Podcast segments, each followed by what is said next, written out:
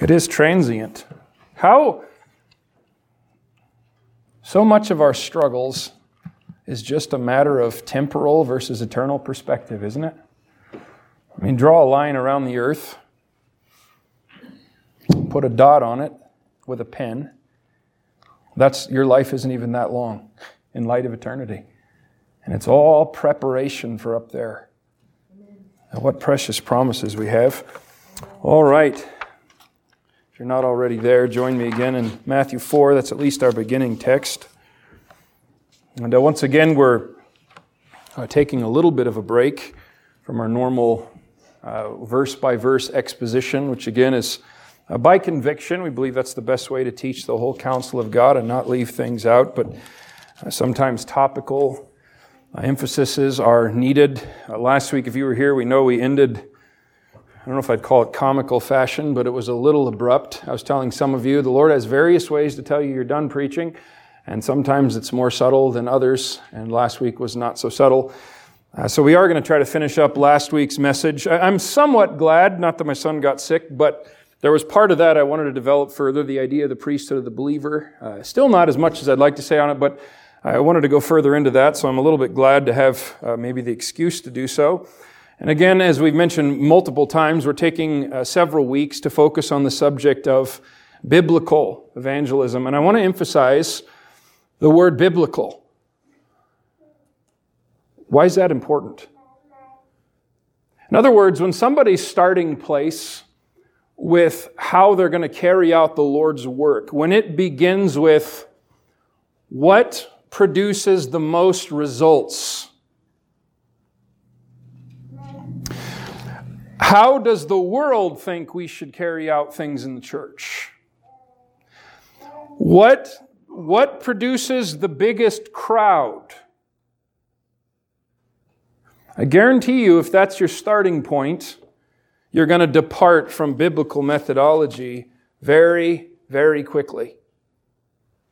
Church growth movement, so, so called, really never started on biblical mornings, but it's only gone farther away in the last 60 years. So, what we want to be concerned about is what does the Word of God teach by precept and by example? okay, when it comes to reaching men with the gospel. And again, I want to I want to emphasize this is not a seminar for being some sort of salespeople. Uh, unfortunately, many times, the, if I say we're going to talk about evangelism, depending on where you've been, the idea that comes up is almost like a used car salesman peddling the gospel.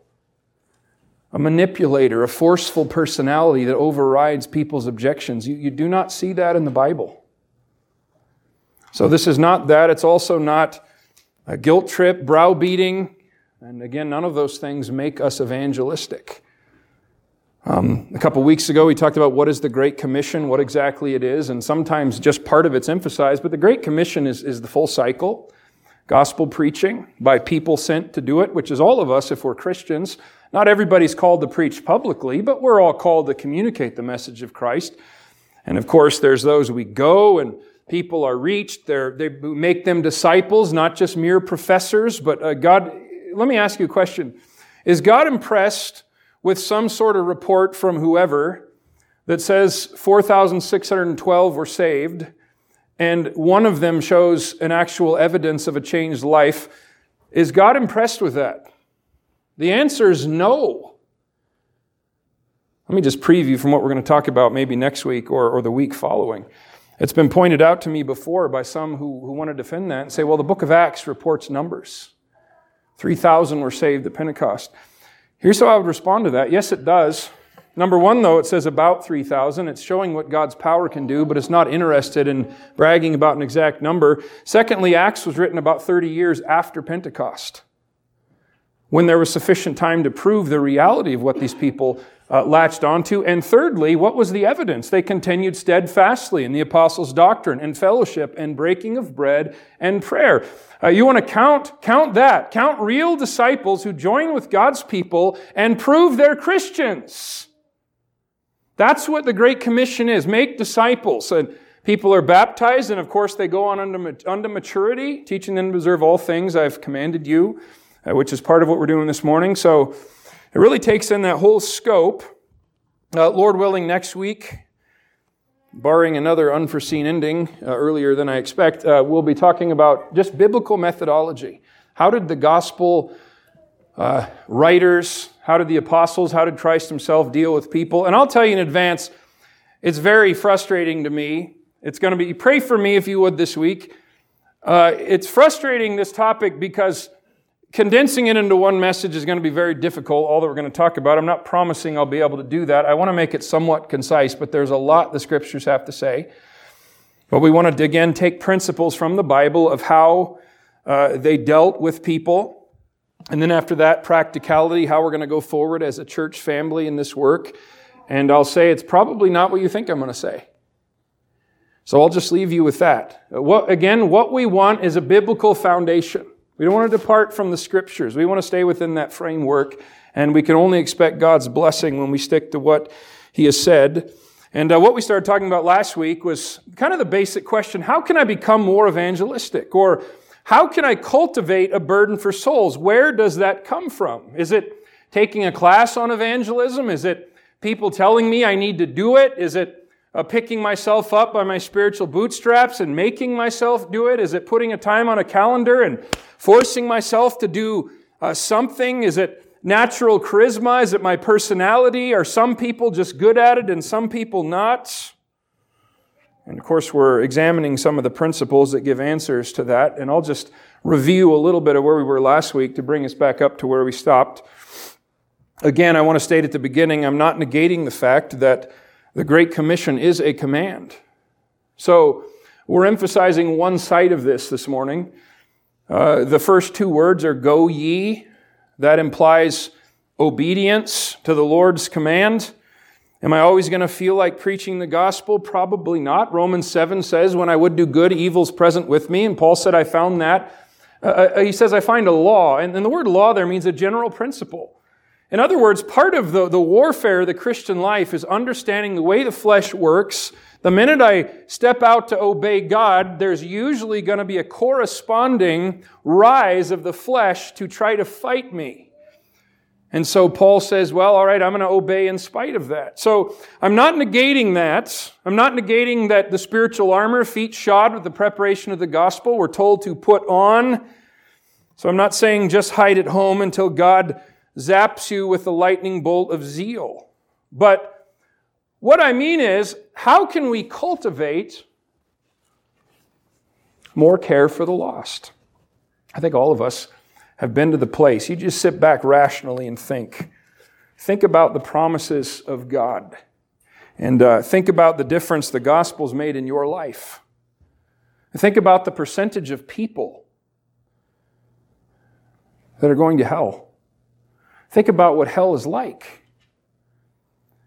And then ask the question why? Why don't I care more? It's a valid question. By the way, strictly thinking about hell itself won't even fix the problem. It can help. Can help drive you to the source. Well, where we began last time answering that was explaining again uh, passages we know what's God's heart towards perishing men, and that God has an infinitely evangelistic heart. Is God a God of wrath?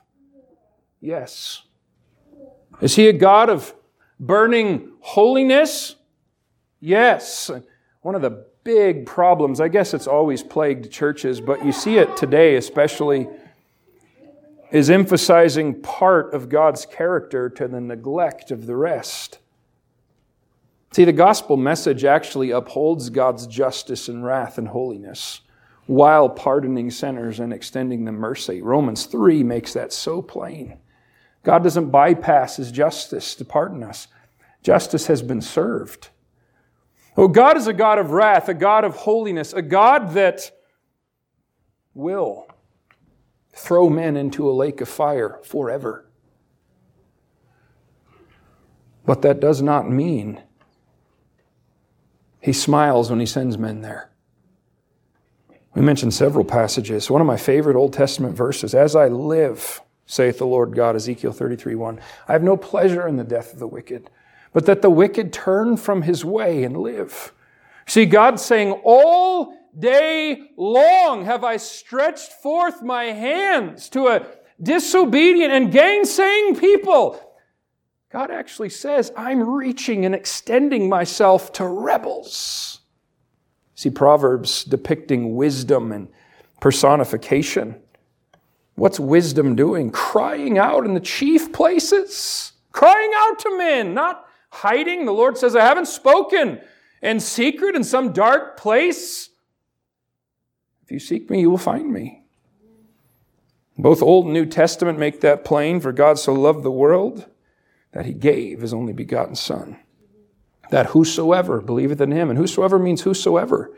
The Son of Man came to seek and to save that which was lost. He wept over Jerusalem. That's the heart of God towards lost men. When he departed, he ascended, he sent the Holy Spirit, another comforter. He said, It's expedient for you, it's good for you that I'm leaving. And he'll, the, he, the Spirit, will reprove the world of sin and righteousness and judgment. And then, of course, Paul wrote that God will have all men to be saved and come to the knowledge of the truth. And Peter, that he's long suffering to us, we're not willing that any should perish. In fact, Peter ties that in in his last epistle to the exact arguments you and I hear today. I mean, what's Peter talking about at the end of that? There's going to be widespread rejection of what? The fact there was a global flood and the fact God's going to destroy the world by fire. Are we seeing that today? Oh man. He predicts the rise of universalism and things just always being, remember, for since the beginning of the creation, all things continue as they were. What is he saying? What we observe is how things have always been. That's what evolution is based on. Men say, Jesus has been talking about coming a long time. Don't haven't you given up that fairy tale yet? And he says, listen, God's not slack. He didn't fall asleep. He didn't lose his wrath either. He's long suffering. And one of the great reasons this world has not been incinerated in a fireball yet is that God wants men to be saved. Even the scriptures end again, the Spirit and the bride say, Come. I love that picture. The door on written revelation is closing, and, and here's the Spirit of God and the, the church church is the saved New Testament believers, and they're saying, Come, come. If God didn't come after us, nobody would be saved. But what follows from that simple point, and this is one that I fear sometimes is not emphasized enough in evangelism classes. It's only by nearness to that heart of God that zeal can really be reproduced in us. Statistics, statistics don't produce zeal. Thinking about hell does not produce zeal. Uh, emotional appeals themselves don't produce zeal. It's nearness to God. You and I are conduits, no more. We are pipes. It's the best we can be. We began with that passage in uh, Matthew 4, which, uh, by the way, wasn't the first meeting Jesus had with the brothers Andrew and Peter. If you compare John 1, Andrew had been a disciple of John the Baptist. John the, he was there when John the Baptist points to Christ in the midst of those lambs heading to Jerusalem and says, Behold the Lamb of God, which taketh away the sin of the world. And he goes after him and he spends some time with him. And then he first go and findeth his own brother, Simon. Remember Simon? He says, We've we found him, the Messiah. And Peter comes to check things out, and the Lord looks at him and says, I'm going to change your name to Peter, a rock. Well, this is a different meeting. That was a call to salvation. This is a call to discipleship, to ministry. They already knew who he was. Went back to fishing, and here Jesus walks by and he tells them, Follow me. And they leave their nets, they leave their livelihood. Not everybody's called to do that. They were. And they go after him. And of course, the Lord, what did he say? Follow me. And what will happen? I will make you, fashion you into fishers of men. The Lord didn't say, go fish for men and you'll be my disciples. What, what was the emphasis? Follow me. And as you follow me, I will fashion you into one that catches men. There's really not much difference in that principle. We, we mentioned we're not going to turn to these because we were there last week, but John 15, precious passage, one, verses 1 through 8 especially. Upper room. Jesus is about to be crucified. And he tells his disciples, I am the vine, and ye are the branches. Just like that branch can't bear anything unless it's attached to that vine, so without me ye can do nothing. And again, uh, the flesh can build up some humanly impressive institutions. The flesh can produce crowds. The flesh can produce tears. The flesh can produce buildings. The flesh can produce movements. The flesh can even produce converts, but not real disciples of Christ. I use the word converts loosely. So, what's the emphasis? Abide in me. And as you abide in me, as you walk in a cultivated, deliberate fellowship with me, out of that you bear fruit.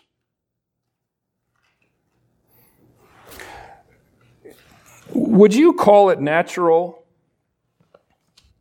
when an apple tree grows apples? Well, sure you would. If we looked at that branch and said, Why is that growing apples? You'd say, Well, it's what it's been made to do. By who? By God. What does that branch have to do to, to produce fruit? Really, one thing stay on the trunk, right?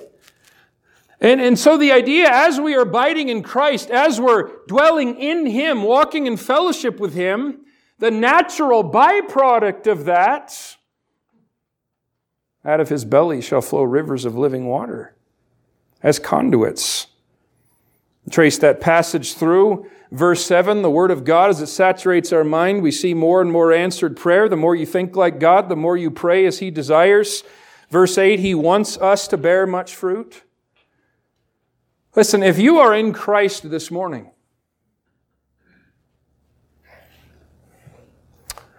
whatever giftedness you have, whatever your calling and station is, I can tell you this it is God's desire, and it is quite possible for you to bear much fruit.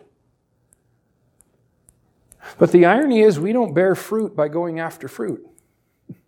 We bear fruit by going after Christ. I said last week, if you take the ninefold fruit of the Spirit in Galatians, let's say list them out and say, all right, I'm going to do these today. How's that go? The point of that passage isn't here mimic these so much as it is here's what the fruit looks like. Now walk in the Spirit, abide in Christ, and as you do, these will be manifest in increasing measure. That's why they're the fruit of the Spirit. They're the evidence of somebody who's under the control of another with a capital A. Without him, we can do nothing. I mentioned uh, 1 John 5 3 says, His commandments are not grievous, His the Lord's commandments aren't burdensome. And when we find His commandments are a frustrating chore, we find the Christian life is a burdensome, cumbersome annoyance. I guarantee you the problem is not Christianity, the problem is our lack of submission to God. That's why Paul could say, The love of Christ constraineth us. I'm, what, what motivates you, Paul? He didn't say the beatings of God constrain me. The love of Christ constrains me. It's His love for me that has so enraptured my attention that it can't help but come out. Astounding statement Paul makes in Romans 9, and one that I, I can't say. I don't know that anybody here can. I won't make that decision for you. What he talks about the continual heaviness in his heart over his kinsmen, over the Jews. And he actually says, if he could somehow be made anathema to God and somehow bear the reproach of hell in order to save them, he would do it. How, where does that, that comes from the heart of God. That's where that comes from, flowing through somebody who submitted to him. All right, now the point we ended on if you and I are saved, there's two offices that we hold with respect to the world around us when it comes to evangelism. Here's what they are ambassador and priest. 2 Corinthians 5, Paul says, We are ambassadors for Christ as though God did beseech you by us. In a very literal sense, God is actually speaking through his people to a lost world, calling them to Christ. God is pleading with lost people through saved people as though God Himself was personally appealing to them. And we are commissioned as sent ones to be God's mouthpieces to a perishing world of men. What about that other office? It's the office of priest. Yes, there are priests today. Not the guys wearing weird looking collars, smelling incense. Who's the priest today? Every single believer in Jesus Christ is called a priest. Not in the sense of being a mediator between God and men as though we actually pay something to save them. What's, what's the difference between an ambassador and a priest? An ambassador takes God's words before men. A priest takes men's needs before God. Consider some of these passages some that we didn't mention last week. The first one we did, the others we did not.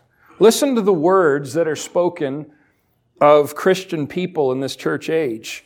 But ye, that means every saved person, ye are a chosen generation, a royal priesthood, and holy nation, a peculiar people, that ye should show forth the praises of him who hath called you out of darkness into his marvelous light. Backing up about four verses, same chapter. Ye also, as lively or living stones, are built up a spiritual house. Here it is again. And holy priesthood to offer up spiritual sacrifices acceptable to God by Jesus Christ. So we see that this New Testament priesthood, you and I are called to offer up spiritual sacrifices that are acceptable to God. Revelation 1 6, speaking of Jesus, it says, And he hath made us kings and priests unto God and his Father. To him be glory and dominion forever and ever. So you see kind of the main truths concerning the New Testament priesthood given in those a handful of passages. First, all members of the body of Christ are constituted priests. This is not some exalted class of Christians. It's all Christians. But think of some of the terminology. If you are a believer this morning, you are a chosen, chosen generation. Now, that emphasizes, remember, in the scriptures, the twin towers of God's sovereignty and man's responsibility run side by side and rarely intersect. This is emphasizing one of them. I was asking my children this week, we were talking about living conditions in places like Haiti and I'm actually have a picture on my phone. It's a little grotesque, but I, I, was at the doctor with Elijah, and I actually snapped a picture of this National Geographic. I think it was National Geographic. This guy in Haiti, you know what his job is? It's a decent paying job. His job is to clean people's outhouse pits out with his bare hands. That's his job. I mean, I just sat there looking at that. A, I thought, what a sniveling whiner I can be. But I was asking my kids, who did you pick being born in this country? Did you pick to be born when you were?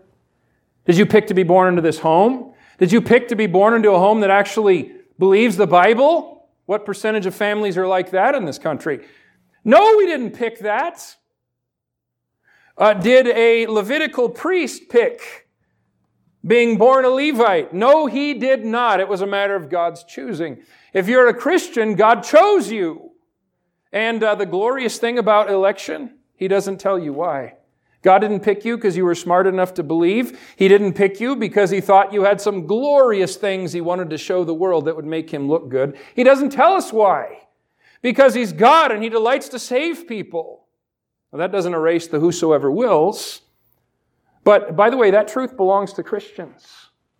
It's an assurance truth.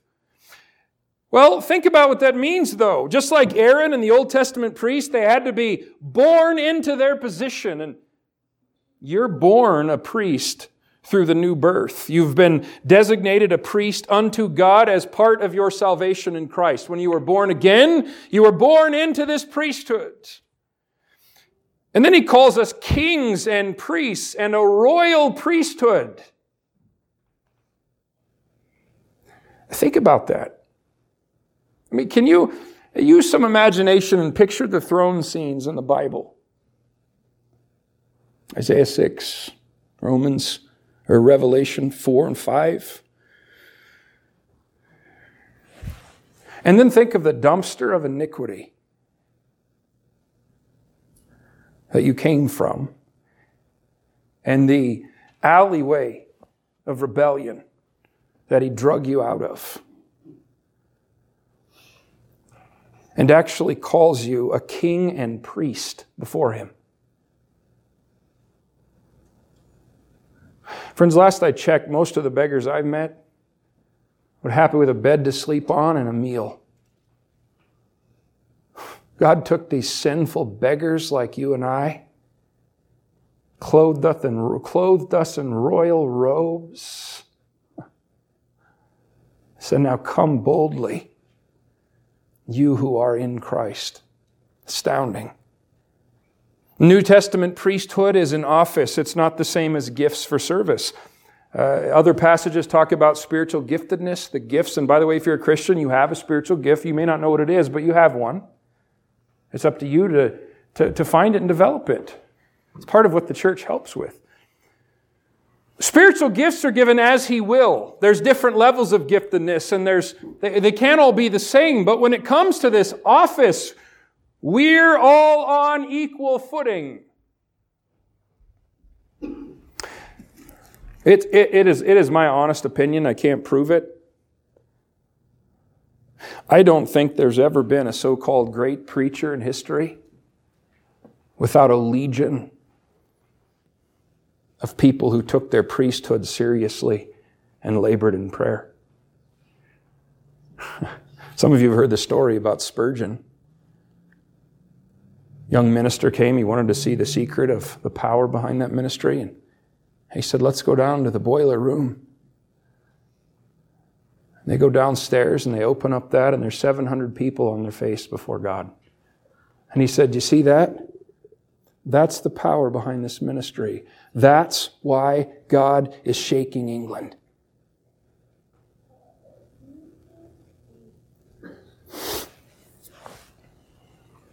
Spiritual gifts vary greatly, but all of us have the office of a priest if we belong to Christ. How about a holy nation and a holy priesthood? What does that emphasize? How about the necessity of a deliberately holy and separated life? Boy, is that lost today. Prevailing opinion today is look just as much like the world so that you can win them. Need I remind us? Your highest calling is to make God think well, not the world. Last I checked, the world never loved godliness. Woe unto you, the Lord says, when all men speak well of you. Today it's congratulations when all men speak well of you. Here, sign my latest book and come teach a seminar at our church so we can learn how to ape the devil. A holy priesthood. That priest, when he went to service, where did he go? The first place was that laver. And what did that depict? Before he did anything else, he would wash. It depicted a ongoing confession, ongoing cleansing from sin, because in that secret and holy place of the Most High, the smallest taint of unconfessed sin cannot be allowed. How about a peculiar people? That doesn't mean weird, odd for God. In fact, the word peculiar emphasizes how God looks at us, a precious treasure. But it does, as I understand it, carry the idea of being different. There should be a difference between the child of God and the child of the devil. It amazes me when somebody says, Well, you really can't tell who's saved and who's lost. And I wonder what Bible they're reading. How about 1 John 3? In this, the children of God are manifest and the children of the devil. What does manifest mean? Clearly seen. Can you always know? Infallibly no, but there are marks that follow. And the idea there's no difference between the children of God and of the devil, what a horrific heresy. Absolutely untrue. How about lively stones, living stones? It speaks of individual service. You know, the Great Commission uh, wasn't given to some worldwide conglomeration. Here, this, this entity go preach. It's go ye. Ye as individuals. You, you, you, you, you. And our spiritual giftedness, same thing. It's an individual exercise. And the spiritual New Testament priesthood is not a service given to some priesthood as one gigantic group, but it's an individual ministry made up of living stones taking their role seriously. And he says to offer up spiritual sacrifices. Again, think of the Old Testament priest. What did he do? Well, really, two things. He offered sacrifices, and he went into the Holy of Holies, at least the high priest did, to intercede on behalf of others. Offer sacrifices, intercede for others. That was what a priest did day after day after day. The same with the New Testament priest. We can offer sacrifices in three areas with comparison passages. What Romans 12, 1 and 2? What does he say is our reasonable service there? Present your bodies. That's all of you. That's a submission of all of my being to God. So we can sacrifice ourself. It doesn't mean go lay and burn ourselves. It means giving up of our rights to be used. My hands are God's hands. My feet are God's feet. My mind is God's mind. We can give ourselves, our own body. We can give our worship, Hebrews 13, 15. Let us offer the sacrifice of praise to God continually. That is the fruit of our lips, giving thanks to his name. So he calls our worship a sacrifice of praise. I mean, you know, when we, uh, we, we sing these songs, you know one thing that is? It can be? It's like you're taking a gift for your king and you're wrapping it up. You're giving it to him. That's how he looks at it. What else can we sacrifice? Our possessions. Hebrews 13, 6, but to do God and to communicate, that means to give of your substance. Forget not, for with such sacrifices God is well pleased. Ourselves, our own body, our worship, our possessions, that's our uh, sacrifices as priests. And intercession for others in the holy place. There's so much that can be said on this. We just touched on a few passages last week showing the connection between prayer and evangelism in the book of Acts. Again, the coming of the Holy Spirit originally was a one time event. Uh, you, if you flew to Jerusalem to wait for power on high, you would, you, would, you would be very misguided in that. But what that did emphasize, when the, I mean, think, the Lord told them, go there, tarry at Jerusalem until you be endued with power from on high. I mean, don't they have a, a message to tell? Didn't people die? Physical deaths between when Christ went up and when the Holy Spirit came? Yeah, but what, what was a major lesson in that? Well, it's what they learned in the upper room. Without me, you can do nothing. without the Holy Spirit's power, without entire dependence on a heavenly force that you don't possess, namely the Holy Spirit, only by that means, by His means, can souls ever be won and God's work really go forward. Uh, look, we can be persuasive. We can have gospel facts memorized. You can have some little presentation that seems utterly faultless.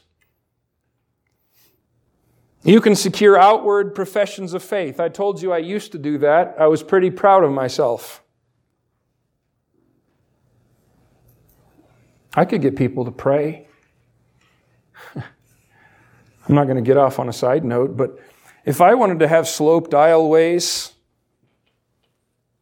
and my goal was to get people up here crying, I could do it.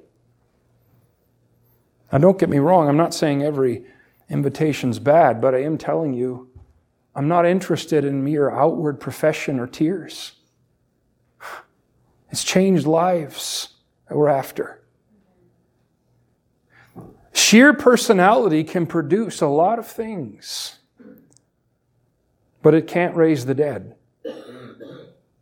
It can't remove satanic blinders. It can't bring an arresting conviction of sin that takes somebody from, oh, yeah, I've done some bad things,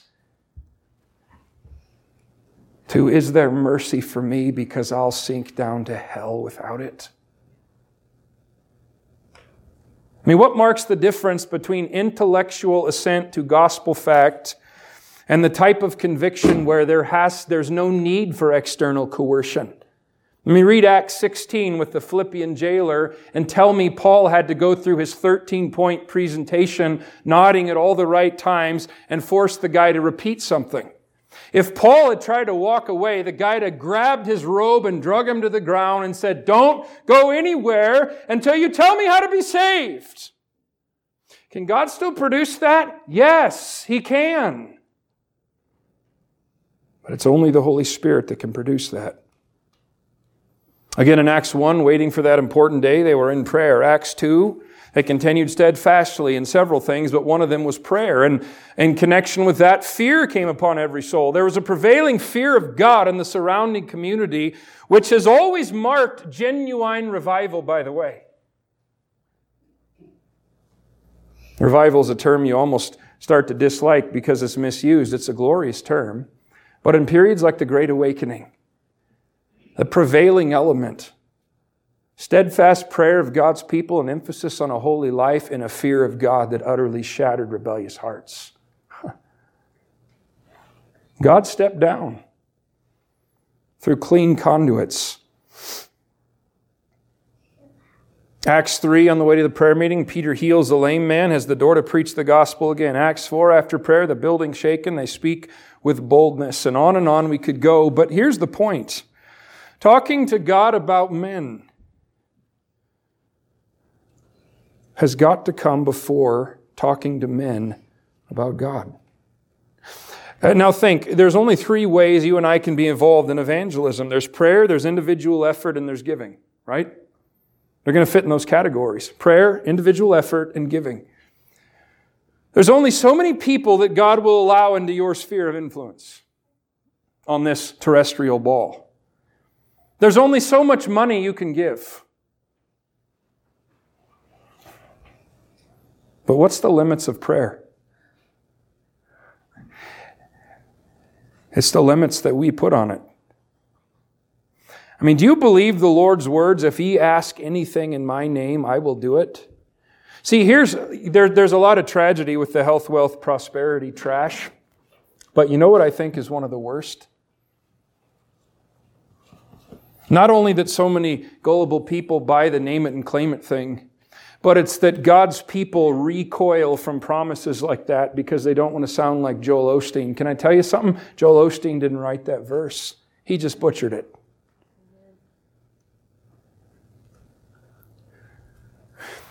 If we pray according to his will, he will do it.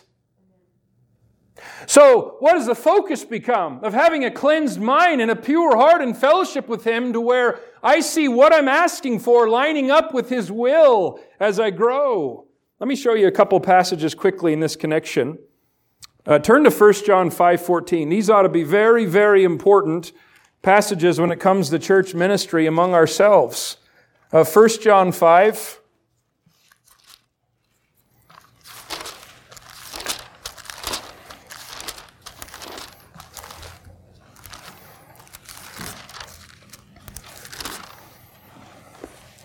First John 5, beginning in verse, verse 14. And this is the confidence we have in him that if we ask anything according to his will, he heareth us. Again, it's not a blank check. By the way, saying in Jesus' name doesn't mean I'm praying in Jesus' name. It's not bad to say in Jesus' name, but the Bible, that was never the intention to say in Jesus' name all the time. The idea was according to his character, his mind, his will. If we know that He hear us, whatsoever we ask, we know that we have the petitions we desired of Him. That There is an assurance that can grow that God's going to answer what I've asked as I grow in fellowship with Him. Look at verse 16. If any man see his brother sin a sin which is not unto death. Now, that sin unto death is a long discussion I'm not going to get into. But suffice it to say that this a Christian person can so harden their heart against God to where he kills them early. But we see a brother go in errant direction. He's sending a sin which is not unto death. Look at verse, look at the middle. He shall ask, and he shall give him life for them that sin not unto death. Well, what is that saying? There's a direct connection between our believing prayers as we see brethren going the wrong direction and as we ask, God is willing to give life for those that are not sinning unto death. In other words, God is willing to restore the backslider and the errant professing brother if we're willing to take up our ministry as priests. Let's look at one more. Flip back to the book of James.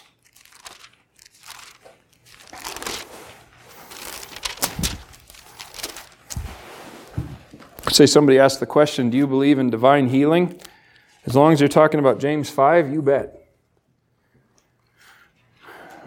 Not the crusades and the glory going to men. But James 5 is very applicable to the New Testament church.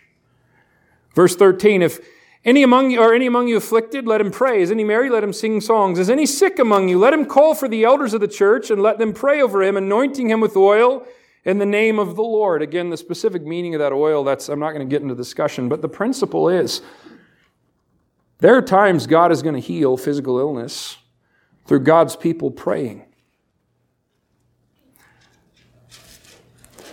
Verse 15, and the prayer of faith shall save the sick, and the Lord shall raise him up, and if he committed sins, they shall be forgiven him. So here's a case where somebody's actually physically ill because of sin. Does God do that? He does. 1 Corinthians 11. Do we always know? No. Confess your faults one to another, and pray one for another that ye may be healed. The effectual, fervent prayer of a righteous man availeth much. Now, we're familiar with what it said about Elijah, that he was a man of like passions, and he prayed, and the rain stopped, and he prayed, and God gave it. But sometimes I think the connection is missed. That is said in a discussion on restoring struggling and errant brethren. It's in that context that he's saying, the effectual, fervent prayer of a righteous man availeth much. What did Elijah do? He was a man who did much to restore an entire backslidden nation because he believed God enough to go to him in prayer. Look at verse 19. Brethren, if any of you do err from the truth. Again, it's talking about a, a professing Christian. And one convert him. Let him know that he which converteth the sinner from the error of his way shall save a soul from death and hide a multitude of sins. So, in context, Here's someone going astray. Can we respond like Elijah? I don't mean, Lord, make it stop raining. But I mean to intervene in the prayer closet to spare that person from disaster. And look what he says. If you're privileged to do that, you not only save a soul from death, You, you can save a Christian person from being cut off early in judgment and hide a multitude of sins. Think somebody going the wrong way and God stops them through the prayers of another believing brother and they turn around and go the right way. Think of think of the, the, the grief and, and the damage that would have done to God's name in the community. And you and I have a chance to step in as priests and stop it. Amazing promises. Why are we told to pray for our nation? Friends, the lingering twilight of this country, which is very fast turning its back on God, can be prolonged in the prayer closet of God's people. How about missions? What's the real power behind missions? I had to ask myself this morning do you pray enough for our missionaries? You know what the answer is? No, I don't. I don't. So I send them a check. Well, that's, that's good. What about the priestly office? That's better. That's better than money. Churches. What can make God shake Helena? It's not the brilliance of my preaching. It's not. It's not our natural personality. when it comes to evangelism, what are the two most vital character elements if we would be used of God to bring souls to Him? What are they? Here's what they are fellowship with Christ and ongoing, earnest, believing prayer on behalf of men. And without those, nothing we do to reach the world is of any real use. So, God helping me as we discuss evangelism in this church, that's the foundation. If that's not in place, none of the practical stuff is of much value. Let me just give some closing thoughts. Now think about this. Has God's evangelistic heart changed? I mean, has God, has God's zeal waxed cold? No. Has God's power diminished? Is God less powerful? No. Uh, the death of Christ and his resurrection, are they still efficacious to save the souls of men? Is there still room at the cross, or has God run out of grace? No, he hasn't. I hold in my hands a unique book it's living, it's powerful. Has the Bible uh, shed some of its power over the centuries? No, it, it hasn't. Is the gospel message still the power of God unto salvation? Yes. Is the Holy Spirit still doing His work of reproving the world of sin, righteousness, and judgment? Why don't more people come to Christ?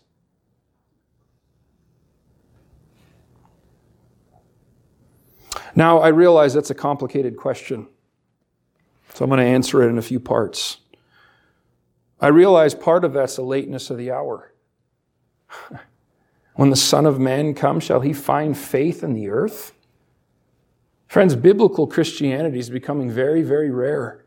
What Paul warned about in 2 Timothy 3 of this widespread explosion of fake Christianity, America is the epicenter of that. We are spreading phony Christians and fake charlatans who claim to be preachers all over the world. They're legion. God's people have always been a remnant. I get that. And the hour is very late, friends. So part of it is that the rise of confusion. You ever look up churches in the yellow pages? I don't know that we have yellow pages anymore, it's confusing. Okay, that's part of it. Part of it is people do have a choice to reject the light they're given. Again, sovereignty is one side of it. No one's in hell because God didn't come after them. People are in hell because they rejected the light they were given, however much light that was. Some people get one chance, some people get decades of chances. It's not my department. I think of the ministry of Ezekiel. I mean, how would you like to be called? And you know what God actually told Ezekiel? And Ezekiel, look at Ezekiel 3, the opening verses. I'm paraphrasing, but the Lord says, If I sent you to some faraway people of a strange language, they would listen to you. But I'm sending you to the rebellious Jews and they're not going to listen to you. And for decades, he preaches to that. I mean, was the fault in Ezekiel? No. Some of you have, uh, some of you remember Paul speaking to Felix in the book of Acts, remember? He's reasoning of judgment, of temperance and righteousness, and Felix is physically trembling. I mean, the man's right at the gateway of eternal life. Not today. Some of you may have heard of James Gilmour, fairly well known name, pioneer missionary to Mongolia. But when he first arrived there, he wrote in his diary, Several huts in sight, when shall I be able to speak to the people? O Lord, suggest by thy Spirit how I, how I should come among them and prepare myself to teach the life and love of Christ Jesus. You can just hear the burden on him and years later, in the sunset of his career, here's a line from his journal In the shape of converts, I have seen no results. I have not, as far as I'm aware, seen anyone who even wanted to be a Christian. Those are hard words. You hear the names of Adoniram Judson and William Carey. Oh, they're famous missionaries, but are you aware that both of them labored for seven years before the first convert? I talk about discouragement. David Brainerd died at age 29 of tuberculosis, but he labored among the Native Americans who mocked him incessantly. And it was after his death the real fruit came. Jonathan Edwards, yes, the preacher of sinners in the hands of an angry God, it's too bad that's all he's known for. But how many of you are aware that after the Great Awakening, after 23 years of ministry, he was fired by a 90% vote by the church because he insisted that only saved people could take communion. I mean, I could go on and on with that. Some people are called to minister in situations like that. I mean, last I checked, Montana is not exactly known for having fertile spiritual soil. The ground's very hard here, spiritually and physically. But I want to challenge us, though, to ask this question of ourselves Could more people be reached if God's New Testament priests would take their roles seriously? If we are clogged conduits, we hinder the work of God. See, this is one of the tragedies in the thinking, again, of the church growth movement, where they went off track. Took surveys, churches are shrinking, less people are coming to Christ. Now, what should we do? Well, the biblical answer God hasn't changed, Christ hasn't changed, the Holy Spirit hasn't changed, the Bible hasn't changed, the message hasn't changed. Hmm, maybe we're the problem. Maybe we should examine self and see why God's power won't flow through us. But oh no, they've got a much better idea than that. Let's take surveys and see what hellions think a church should look like. Do you realize that whole movement is a frank admission that they don't think the gospel is powerful enough and that the prayer closet doesn't mean anything? Friends, the solution isn't change the methods or change the message or come up with a new kind of preacher who's very heavy on the humor and very light on doctrine. I mean, what hinders our ministry of intercession? I could think of three areas. I mean, can we be biblically ignorant even in this country? Not know the, the, the, the doorway that's laid before us in prayer? That could be part of it. How about unconfessed sin? no ongoing cleansing. Remember, God resisteth the proud. Can two walk together, Amos is asked, except they be agreed? The effect of unconfessed sin, the effects of that are legion, but one of the greatest is hindered prayer. Never forget this. When you allow unconfessed sin, the Holy Spirit has to go from a ministry through you to a ministry to you. You cease being a conduit and you become a target.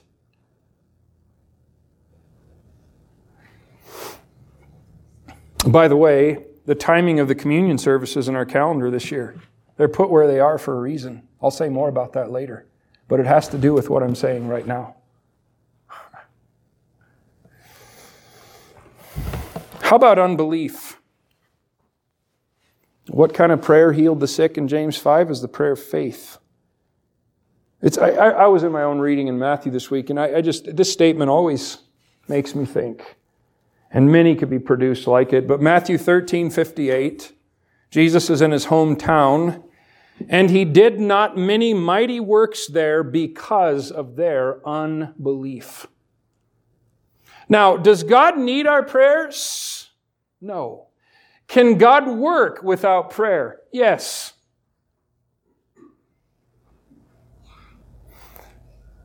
But, friends,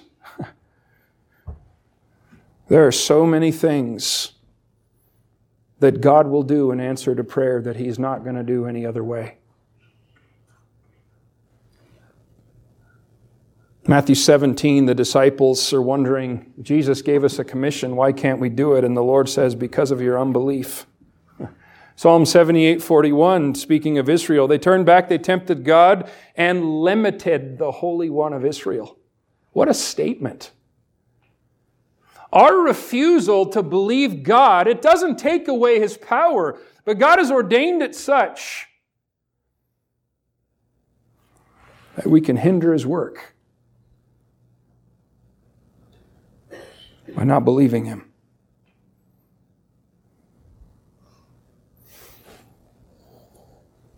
So, the only successful ambassadors for Christ are those that take their priesthood seriously.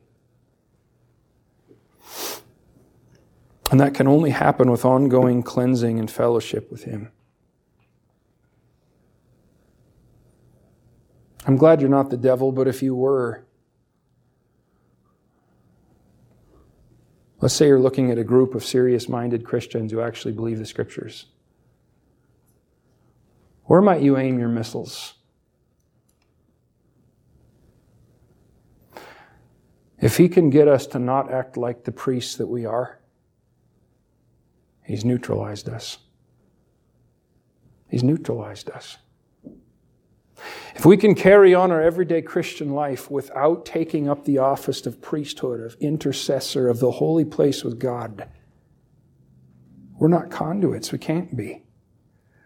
But see, the flip side of that is God is willing to do many, many things in answer to prayer. Conviction of sin.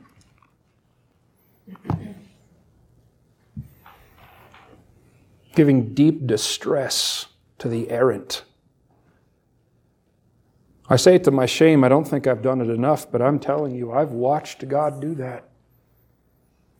Here's somebody I love and care for, they're going a wrong way, and I'm begging God in secret. Bury them with the vexation of spirit and make them so miserable they can't tolerate the heat.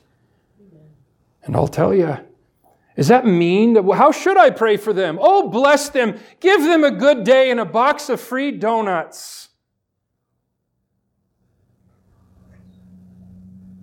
Give them a holy misery. Give them a sense of the shame they're bringing to the name of Christ.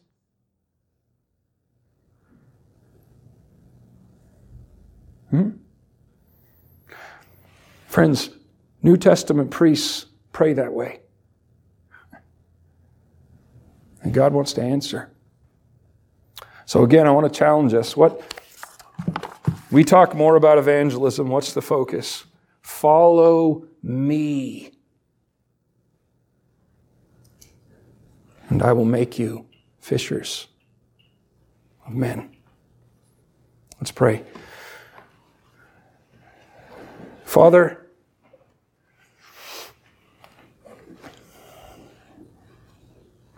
Yes, Lord, we need conviction. We need, we need to see our errors, but I pray you'd give us a, a massive sense of the open doorway that you lay before us. Help us to take up our position. We are not deserving. We don't feel deserving. But you call us ambassadors, kings, priests, a chosen generation, living stones. You throw open the door and tell us to come boldly. Lord, you tell us that you are willing, desirous to answer prayer. That you are a rewarder of them that diligently seek you. That if our focus is abiding in Christ, we will bring forth much fruit. I pray you'd help us to take a hold of those open doorways, walk through them.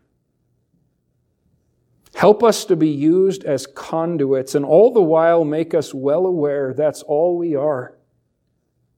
I pray you'd keep us from taking credit for the least of your works. We are nothing.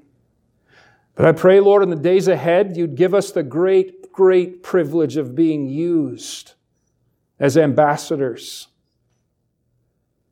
to see rebellious hearts shattered and brought to the cross, to see arrogant minds humbled and laid low, to see the self righteous stripped of every shred of their own merit, to see those erring and walking in fields of sin utterly barricaded off by an inward misery that would bring them like the prodigal to come to their right mind and get out of the hog trough and come back to the Father's house. I pray you'd help us to pray boldly.